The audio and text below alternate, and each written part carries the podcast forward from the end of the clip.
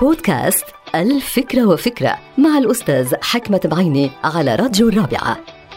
يقدر الناس الأشياء التي يساهمون عادة في صناعتها أو تأسيسها أو تطويرها ويقدرون تلك الأشياء أكثر بكثير من الأشياء التي تأتيهم جاهزة أو يتم منحهم إياها مجانا. من هون إجت بعض الأفكار اللي بتشجع الناس على العمل والإبداع من أجل الحصول على نتائج معينة ويبدو أن النتائج بحد ذاتها ليست هي السر الذي يقف وراء تقدير الناس لتلك الأشياء. بل في الحقيقة الوقت هيدا الوقت هو الأهم لأنه من خلاله تبدأ عملية صناعة الأشياء وتصميمها.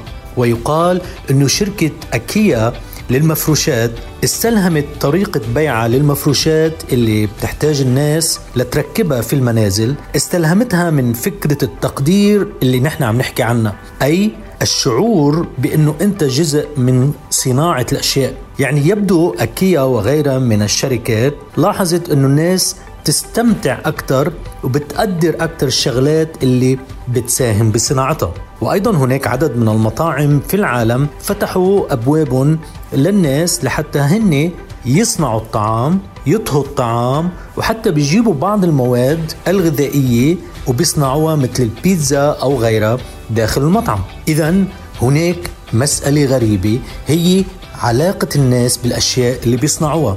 غريب هذا الأمر ولكنه جميل وجميل جدا. انتهت الفكرة. هذه الحلقة مقتبسة من كتاب الفكرة وفكرة.